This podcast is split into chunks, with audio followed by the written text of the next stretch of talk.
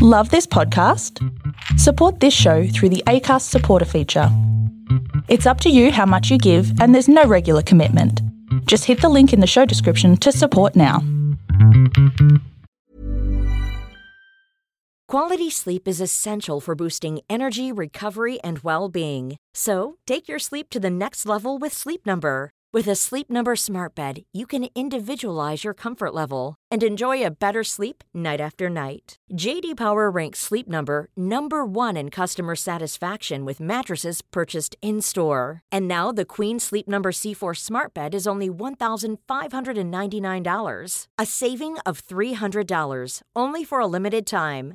For JD Power 2023 award information, visit jdpower.com/awards. Only at Sleep Number stores or sleepnumber.com.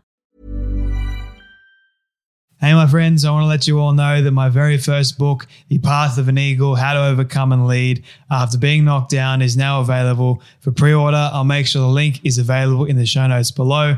All right, my friends, let's do the show. There is a story for everyone here because every story matters. Welcome, everyone, to the Storybox. This is the place to be if you are a lover of stories, learning new and interesting things, and if you want to grow abundantly. My name is Jay Phantom, and I believe it's my purpose to help you realize your worth and become the greatest and best version of you possible. I am grateful that you're here today. Now let's journey into the Storybox together and hear more about whose story will be unboxed today.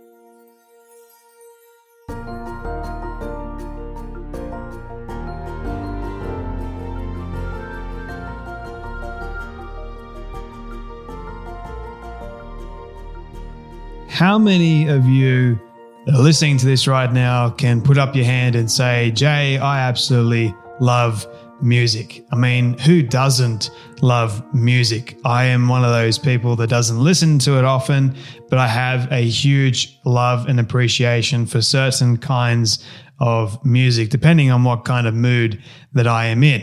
As I'm sure that would be the case for many of you that are listening to this right now.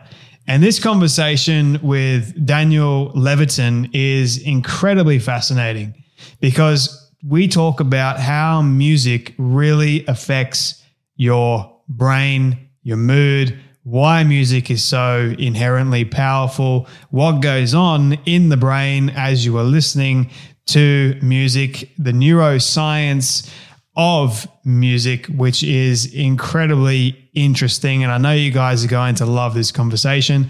But Daniel Levitin is an award winning neuroscientist. He's a musician as well, and he's a very good one at that. He's also a best selling author.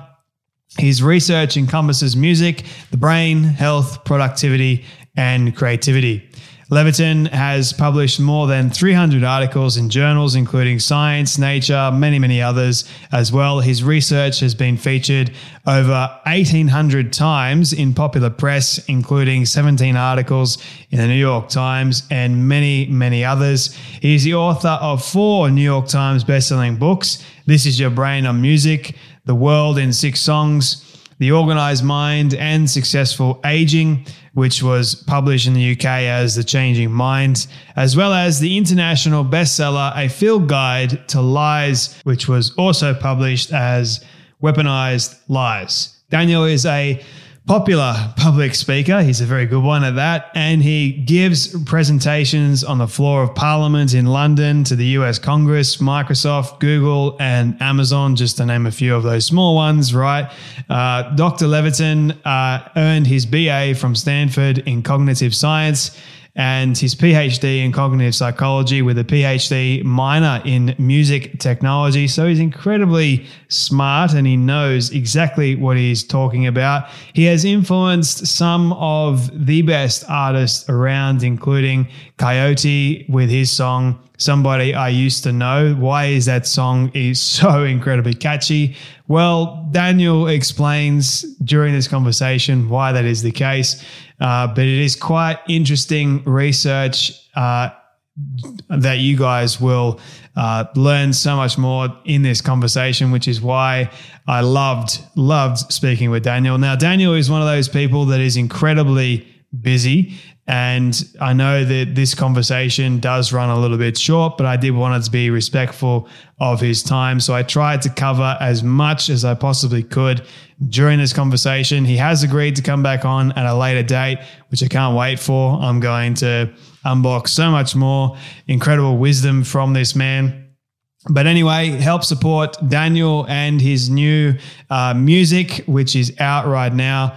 Too, he's he's got a an album called Sex and Math. If that album doesn't interest you, then listen to some of the the songs on there. They are quite catchy. I've got a few favorites. Answers. This there is the light. This is my refrain, and so many others. That's just my personal taste, but you guys can find your own. Uh, all right, my friends, that's enough from me. But uh, if you do get something from this conversation, please share it around to your friends and your family. Uh, don't forget that my very first book, The Path of an Eagle How to Overcome and Lead After Being Knocked Down, is now available for pre order. The link will be in the show notes below. Uh, also, I forgot to mention that Daniel has influenced and and been helped by the likes of icons such as Stevie Wonder and Joni Mitchell, among many, many other great musicians. All right, my friends, that's enough from me officially. Let's journey into the story box as we listen to the incredible wisdom, the advice, the stories of none other than Dr. Daniel Levitin. Thank you, Jay, and thank you for that generous introduction and not dwelling on all the countless unproductive hours I spent on the couch watching television. Believe me, that the my friends, the bio goes a lot longer than what I just read out, and I didn't actually mention the incredible new album that you've got, which is Sex and Math, which I think is an interesting title. How does sex and math play into each other as uh, a thing? uh, before we dive further into that, which I'm very excited to to actually learn more about it, my very first question for you, Daniel, this is a question I love starting off with all my guests. It is what does success look like for you? Well, that's a great question. I mean, uh, it changes ac- across the course of one's life. I think initially success for me meant that I would be able to, um, ha- you know, make just enough money to have um, food on the table and and to be able to pay for it as opposed to public assistance. Not that there's anything wrong with accepting public assistance if you need to, but you know, success to me was being able to make my own way, pay rent, uh, and know maybe have two or three months worth of rent and food money stashed in a savings account in case something went wrong. Mm. Um, I think now um, having met those basic needs, success means having, uh, to me, means having relationships with other people that you care about, that um, you're invested in, and that uh, you know those others can depend on you. And uh, the other thing I think is is being able to find meaningful work. Freud said this is one of the most important things after basic needs find meaningful work. Mm. And even better is if the work isn't just meaningful to you, but other people find value in it. Because mm. we are, as humans, a social species. Mm. Although Emily Dickinson stuck all her poems in a drawer, you know, I think she would have preferred it if people read them and venerated her the way they do. Mm. Did you always? How do you find success? How do I find success? Well, I asked you first. um, this because I'm always asking so many different people this question. I'm always hearing a vast amount of responses, and I guess my my own version has changed since I started this show two years ago compared to today. And I think it really encompasses the idea of service, having a, a servant attitude and heart towards just people and, and being kind, as well as doing, obviously, doing the things that you love with the people that you love. And I guess forever being curious as well. Like that for me is the idea of a, I, I guess, successful and meaningful and fulfilling life. I like how you mentioned Freud. I like I like that. And I you know, Emily, Dickinson and putting all her works in, in a drawer, I think is is a shame. And I like a lot of people would have loved to have read it back then, but then would she had become as famous today if she had published them back then? So if Beethoven is still famous. Exactly. Beethoven, Mo- Mozart, uh, all these incredible, you know, musicians, artists, you name it. Uh, who was it? Vincent van Gogh. I mean, his his paintings only became well known and popular and worth millions of dollars after he died. I mean, it's crazy how that happens. Anyway, I'm going on a little tangent here from your original question, but I guess steering it back to you here for a moment, Daniel, I, I was curious the the intersection of music, neuroscience for you. Did you want to be more of a musician growing up, or did you want to be more of a neuro, neuroscientist? And how do they intersect with one another? I, I didn't want to have to choose. Uh, I liked them both, and I didn't see any reason why I had to choose, and so I didn't. so why both of them? Oh well, I I would say I I like science and I like art, and the art that I resonate most with is musical art, and it's the um, the art that I put the most time into. I mean, like anybody, I draw and I sketch and I take photographs and uh, I I dance poorly. I mean, uh, you know, I, I, you know, I, I dabble in the other arts like anyone does, but um, music is what speaks to me. And science, I love all of science, but the one that um, I felt I enjoyed the most was neuroscience. Uh, the, you know, the brain is this great, the, the final frontier. Mm. We we really understand very little about it, and so that means that there's a lot of low hanging fruit, as they say, you know, a lot of questions that can actually be answered as opposed to my poor colleagues in, in physics who are trying to figure out the origin of the universe. A little trickier. Mm. I want to get to your new album in just a moment, but I would be remiss if I didn't ask you how does music impact the brain?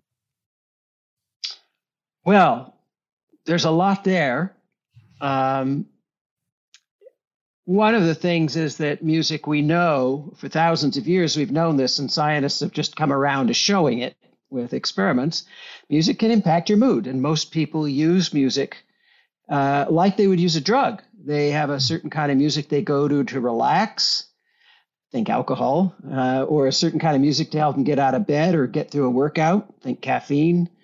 Uh, there's music that helps you feel a little less alone, comforts you. So all of these things are music hitting the brain through, through the ears, modulating neurochemistry, neural firing patterns. So that's that's one thing. Is it more the the tune, the notes, the creative aspect side of things that when created, it impacts the brain on that, I guess, the the emotional level, or is it more to it than that? it's it's no one thing. It, and for different people it's different things. And for you within a song it might be different things at different times. You may be initially attracted to the melody but then fall in love with the singer's voice and now you want to hear other things they do. Or you know that it's in some case if, if you're on a dance floor it's rhythm man you don't care about the lyrics so it's context dependent and it's it varies so why is it that some sort of genres of music, like people like it more than other people do? Like you, you know, you're finding your tune, finding your song. Why is that the case? Like, is it because we're all just wired differently? It's both wiring and it's um, environment. So um, we start hearing music when we're in the womb through the amniotic fluid.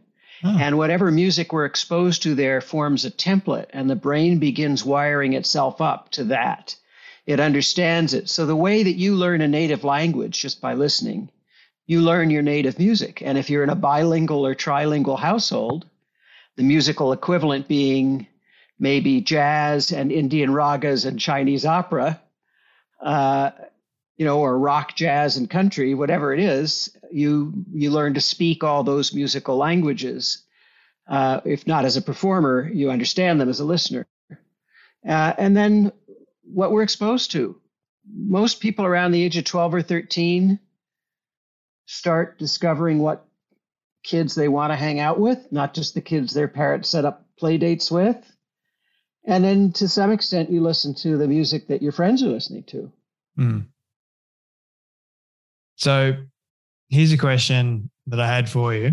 And you, are more than welcome to not answer it if you like. But is creativity really endless with regards to making songs? Like, do you think we'll ever see an end to music being made, or am I just being completely, I guess, totally curious here?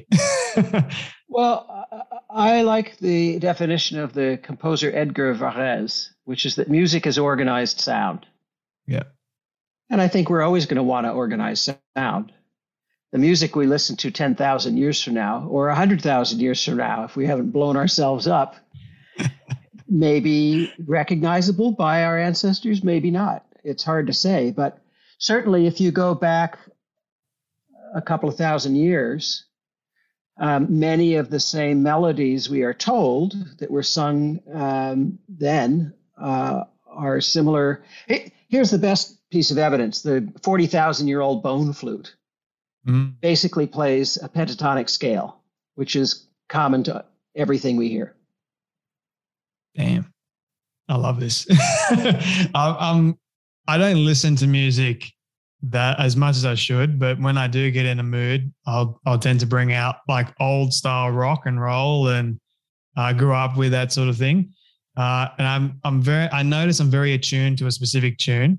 Um, yeah, it's mainly rock and roll or some pop songs. I love a good jazz and classical, like you know your Mozart and, and things like that. It just gets me in a different mood, and I love it. But how does it affect the aging process as a whole? Does it really affect how we age well, or can it? It can if we have music that we find comfort in. I mean, the, the, clearest example of this is people with Alzheimer's disease who don't know mm. where hmm. they are, they don't recognize anyone, but you put on a song from their childhood and they suddenly come alive. They are back in touch with their memories and themselves, things that they had lost. I think that's special honestly. I used to look after a young girl who had a disability, like cognitive disability. And the only thing that would calm her down would be Katy Perry's music. It was amazing. So she'd be a little devil one moment, the next moment you start playing Katy Perry's songs, and then she'd just be this angel. And I'm trying. I was trying to figure out what's going on here. Like that is sheer power. You're noticing that yeah, it was just absolutely amazing. And I guess my, my question is neurologically, what's going on there? we don't really know. Uh, mm. I mean, what what um, what she finds soothing, somebody else would find grating or torture. So you know, there's individual tastes, and we're still working out why tastes can be so divergent. Mm. But um, music seems to uniquely have the power to alter moods. Other things do too visual art, dance, movies, literature, but music is different. And I think part of the reason is that for visual art, most people say that when they look at the world around them, the forest, the trees, the room you're in, a painting by Van Gogh, dance, sculpture, they're seeing something out there. It's out there in the world. But most people say that when they're listening to music, even if it's not in headphones, it sounds like the music is coming from inside their head. It feels more intimate. Mm. Why do you love music so much? I I couldn't say other than uh, I had a, a somewhat solitary childhood and uh, not by design. I was just sort of a geeky, unpopular kid, and music was a place that taught me about the world. And, you know, I had my friends. My friends were Johnny Cash and Crosby, Stills, and Nash and Tchaikovsky and Miles Davis. And uh, I could rely on them to be there. And they became familiar and comforting. So, why, at the age that you are today, why only now decide to create your professional album? Why didn't you do it when you were younger? Well, I I tried actually, and the feedback I got from musical friends was that I wasn't ready, huh. and that I needed to work at it more. And so, you know, I'd always played in bands, and uh, I've toured a bit with Rosanne Cash. And um, when we played together, she would always ask me to play one or two of my songs, which was very encouraging. But you know, it was clear that they weren't anywhere near the level of her songs and not near the level of things that most people wanted to hear. So I've coming into being 60, I thought this is my last shot. Uh, well, maybe not my last shot, but you know, now, now I'm, I'm gonna I'm gonna work at this. I'm gonna gonna take this more seriously. I'm gonna find a teacher or two, some mentors, uh, I'm going to figure out how far I can get. Maybe I'll never get there, but I love the process so much. Yeah, I, have been writing songs since I was 20, and it's gotten more and more fun as I've gotten incrementally better at it. And so finally, um, about two or three years ago, both Joni Mitchell and Rodney Crowell, who had been mentoring me in songwriting, said, "Yeah, it's it's time. You should put these out." How do you know that it's time? I'm relying on them because for years they've been telling me it's not time. And they're not just being nice, you know, they're saying, if you ask me how they know that it's time, um, as opposed to how I know that it's time. Yeah. How did, how did you, because you may feel like it's time, but then Joni Mitchell and, and all your friends saying that it's not time. And then all of a sudden they change and say, no, no, no, it's time now. It's time for you to, to make it. What changed? It, it's well, if part of the question is how does uh, how how is the process of teaching and mentoring work? So I have hmm. college students who are writing papers and they do the very best job they can and then they want to submit it for publication and I say it's not ready and they say why and I say well you know th- these are the things I would change but uh, you know 10 other professors would give you 10 other things to change, but something needs to change. Uh, you know, this sentence isn't clear, or this is just flat out wrong, or this doesn't make sense. You know, so there's that. And, you know, Rodney and Joni would, I think what, what changed was Joni, two things. Um, Joni said that um, I needed to spend longer on the songs. And I knew that she spent a long time on hers. I'd go over to her house and she'd play me something she'd written, and then I'd come back a month later, and that same little yellow legal ta- pad would be sitting on the piano, and she would have changed two words in a month. And I'd say, "What else have you been working on?" What do you mean? What else? She'd say, "You know, I, I those two words." And I say, you do anything else? Well, you know, I water the garden, I feed the fish, but yeah, this is, you know, she takes her time. And Rodney said the same thing. He said he could tell from my books that I spend a lot more time editing my books than I do my songs. And Rodney insisted I read more poetry.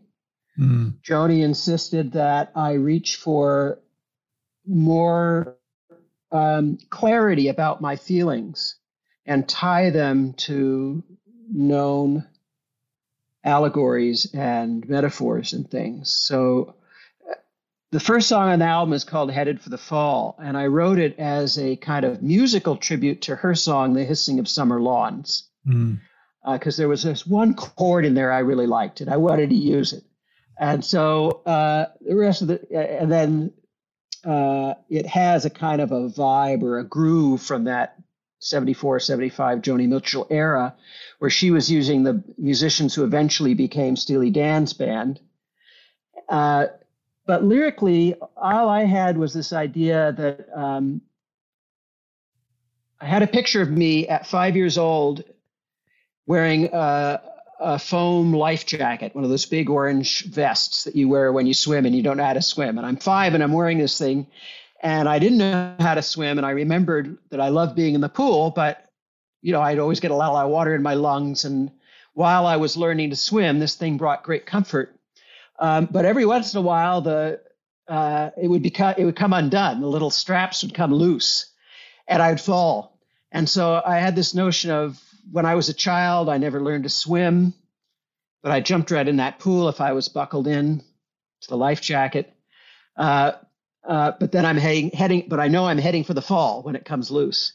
Mm. So Joni said, That's really interesting, headed for the fall. She said, What do you mean by fall? I said, Well, falling down in the water. She said, Well, could be a waterfall. It could be the fall from grace. It could be a fall into other things. And Joni never gave me a lyric, but she gave me the tools. She said, Start thinking about that. If that's the seed of the song, how are you going to develop it that stays true to these other meanings that a listener might draw from the phrase? What a process. and, you know, I think Joni and Rodney knew they, they always said you at some point they said go ahead and make a record if you want but it doesn't come up to our standards we have very high standards and you know don't try to please us because nothing pleases us uh, but i got to where i did that was you asked me at the beginning what's success success is joni mitchell saying i hum your songs when you're not here or rodney saying I didn't know if you would make it, but you did a really good job. And I listen to this all the time. The extra vote of confidence there. didn't know you make it. I've got all the faith in the world for you, Daniel. well, he was he was straight up. He said, you know, he said he, this has been going on with Rodney since the '80s. So, hmm. um, you know, 35 years. He'd say, "I respect your artistry. I respect your desire to be an artist. Um, but this, you know, you need to keep working at it. And I heard that for about 30 years. And then in the last five, his story changed. Mm. So, how long did it officially take you to from start to finish? And how did you know that it was finished? Well, a couple of the songs on the record are from the 80s. Uh, mm. Answers is from 1985, and uh, now that uh, let's see, um, till you come back is from 1983, but um, I always knew those were okay, uh, maybe even good. Um, the others I started in earnest in the year 2000, I'd say, when Joni and I first started getting together. So 20 years there, 15 years before that. And then the final piece of it was that Joni said, I said, you know, I've been playing these songs out live at gigs, and the audience doesn't seem to really pay attention. She said, Well, the songs are good enough, but you're not singing them good enough. Oh, okay. How do I do that? And she said, You got to get out of your own way. You're trying too hard to sound like a singer. You know, just just tell the story. Let the song tell the story. And she worked with me syllable by syllable on a couple of songs, vowel by vowel, consonant by consonant to free me up and just not be so self conscious. Mm. And that made a huge difference. Does everyone have the ability to sing at some level? Oh, absolutely. I mean, if Bob Dylan can sing or Bruce Springsteen, anybody could sing. Um, it depends on what you mean by sing. Not everybody can sing like Renee Fleming or mm-hmm. Placido Domingo. Uh, the but uh, or or for that matter, um, you know Whitney Houston. But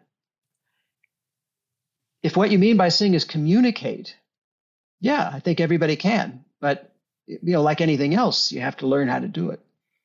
I think if, if you, want other people to, you don't have to learn how to do it if you're singing in the shower, singing around the house. But if you want other people to get engaged with it, there's some learning there. And, you know, Dylan taught himself, Springsteen taught himself, but other people, Bobby McFerrin took lessons actually from the same person I took lessons from. So, hmm. you know, even somebody as great a talent as that had coaching. I mean, we can always try.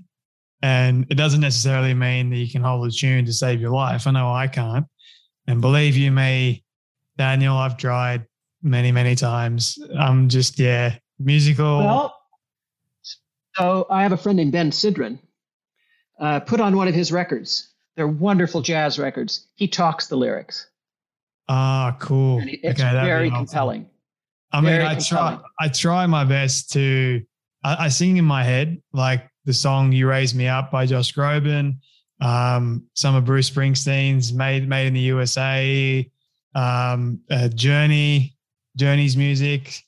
Um, Don't Stop Believing, like songs like that. I'll, I'll I'll do my best to sing in my head or when I'm taking my dog for a walk and no one's really paying attention or listening to me, I'll just like sing quietly. but apart from that, I won't even bother. I won't even, yeah. Well, look, uh, I, I, I was in the same boat, but I took lessons from several different vocal coaches. I learned how to match pitches. I learned how to use my voice, how to breathe. It, it was, it was several years of lessons. Mm. It's not, yeah, it's it not you know, might not be worth it to you, but it was worth it to me. Yeah. I mean, I w- it is something that I would love to do, but I just, ha- I think building up the, the self confidence to bite the bullet and go for it. well, um, you know, um, I had this interesting conversation. I'm a bass player, and um, I've never been able to play bass and sing at the same time. And in fact, I can only think of half a dozen people who can. It's very, very difficult to do. You got Paul McCartney, yeah. Sting, Jack Bruce from Cream, a couple of others, but it's a very difficult thing to do because the bass is being rhythmic often in the places where the vocal is not. And so I asked uh, Sting, how do you learn? How did you learn to do that? He said, oh, well, he said, um, on the records, I didn't have to. So I put down the bass part first, and then I sang on top of it. But when I tour, he says, it, it takes me six months going note by note at half speed, figuring out where the vocal's going to go and where the bass is going to go. And he works at it hours a day. So, you know, I realized, oh, if I was willing to make that commitment, I could do it too. But why would you make that commitment if you didn't really love it or, you know, stand to make a million dollars a show from doing it? yes, that's a good point, actually. uh, I don't, I don't think I'd stand a chance to make a million dollars on a show, but um, nonetheless, uh, your your new album is called Sex and Math. Can I ask you, what's the what's with the title? How did you come up with the title? What's the meaning behind that? I have a former student, Susan Rogers, who has a book coming out uh, in the fall. A wonderful book uh, on. Um, this is what it sounds like. It's about music and the brain. And she was Prince's engineer for many years, and Whoa. she produced the Barenaked Ladies. And um, she talks about the distinction between music that is, hits you above the chin and music that hits you below the chin. And so Bach is sort of cerebral music. That's the math. James Brown, Prince, that's the pelvis. That's the. I love it. That is that is creative genius right there. That is cool. well done. Yeah, well done where do you want people to to listen to your album or even buy it? Can you get it on vinyl? You know that I I wish it were on vinyl. I, the vinyl pressing plants are running a year behind. If there's enough demand, I'll do it, but people are going to have to wait a long time to get it. But mm. it is on CD.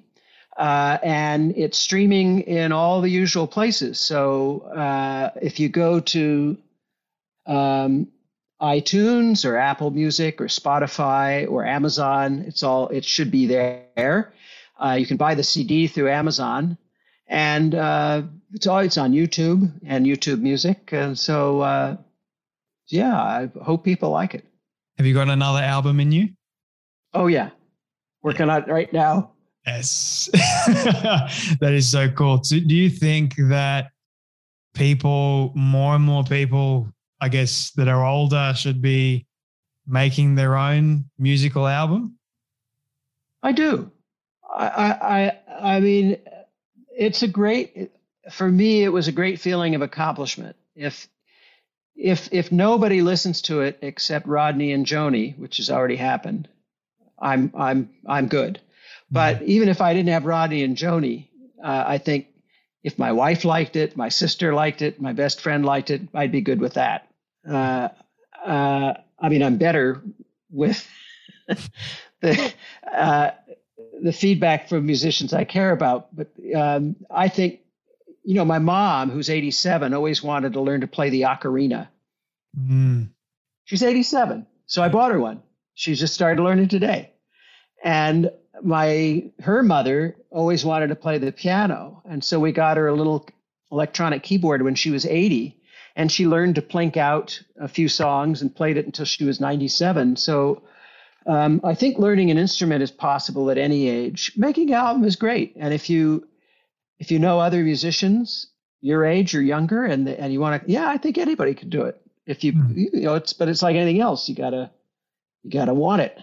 Yeah, you, you gotta I guess, have a sense of passion for it, bit of love for it too. All these things that all come in and combine themselves.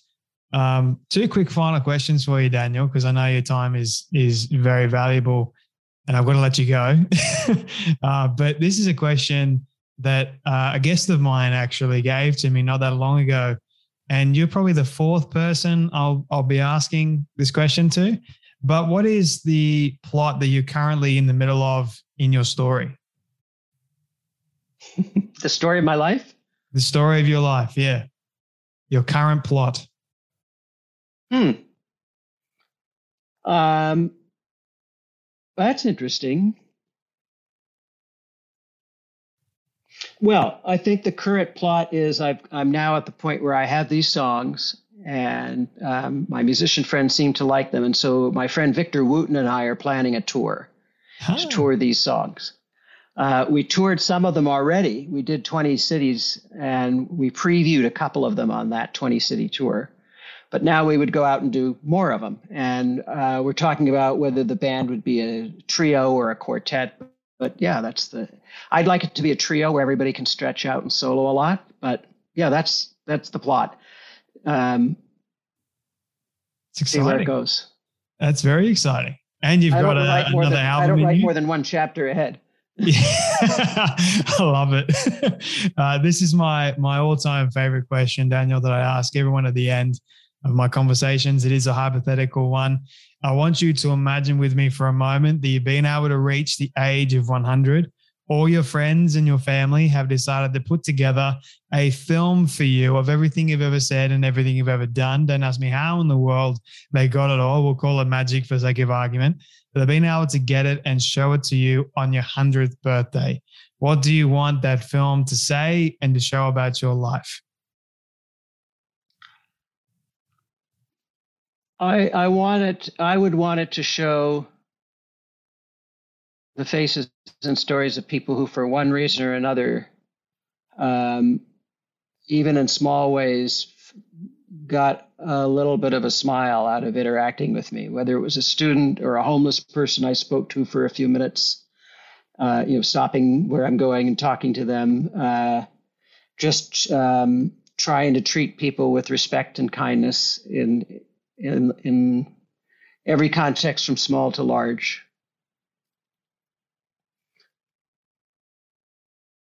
Mm. You've been very kind to me today, and I've really, really enjoyed this conversation. If we had more time, I would love to dive further in with you. But thank you so much, Daniel, for your time today and for joining me on the Storybox podcast. It's called Sex and Math is a new album. I'll link it in the show notes below for you guys. But Daniel, thank you so much for joining me today on the Storybox podcast. Thank you, Jay I really don't like this part because it means that sadly we have come to an end of yet another story. I just want to say thank you to all of you for tuning in and listening to our guest today. It is my prayer that you would have felt inspired, motivated, challenged in some way, and that you would have learned something new as well. If you would like to hear more amazing stories like this one, you can do so now by searching up the Storybox on all podcast platforms. It is that easy. And if you did get something from today's guest, please do share it around with your friend or family member who you feel could benefit from hearing today's story. And before you go, I greatly appreciate it if you could spend 30 seconds leaving a rating review over on Apple Podcast. It goes a long way to reaching more people and building this community of the Storybox. Let's start changing lives through powerful stories like this one you heard today. Your support is always greatly appreciated. Until next time, when we dive back into the Storybox, I'm Jay Phantom, and don't forget, your story is worth more than you know. I'll catch you then.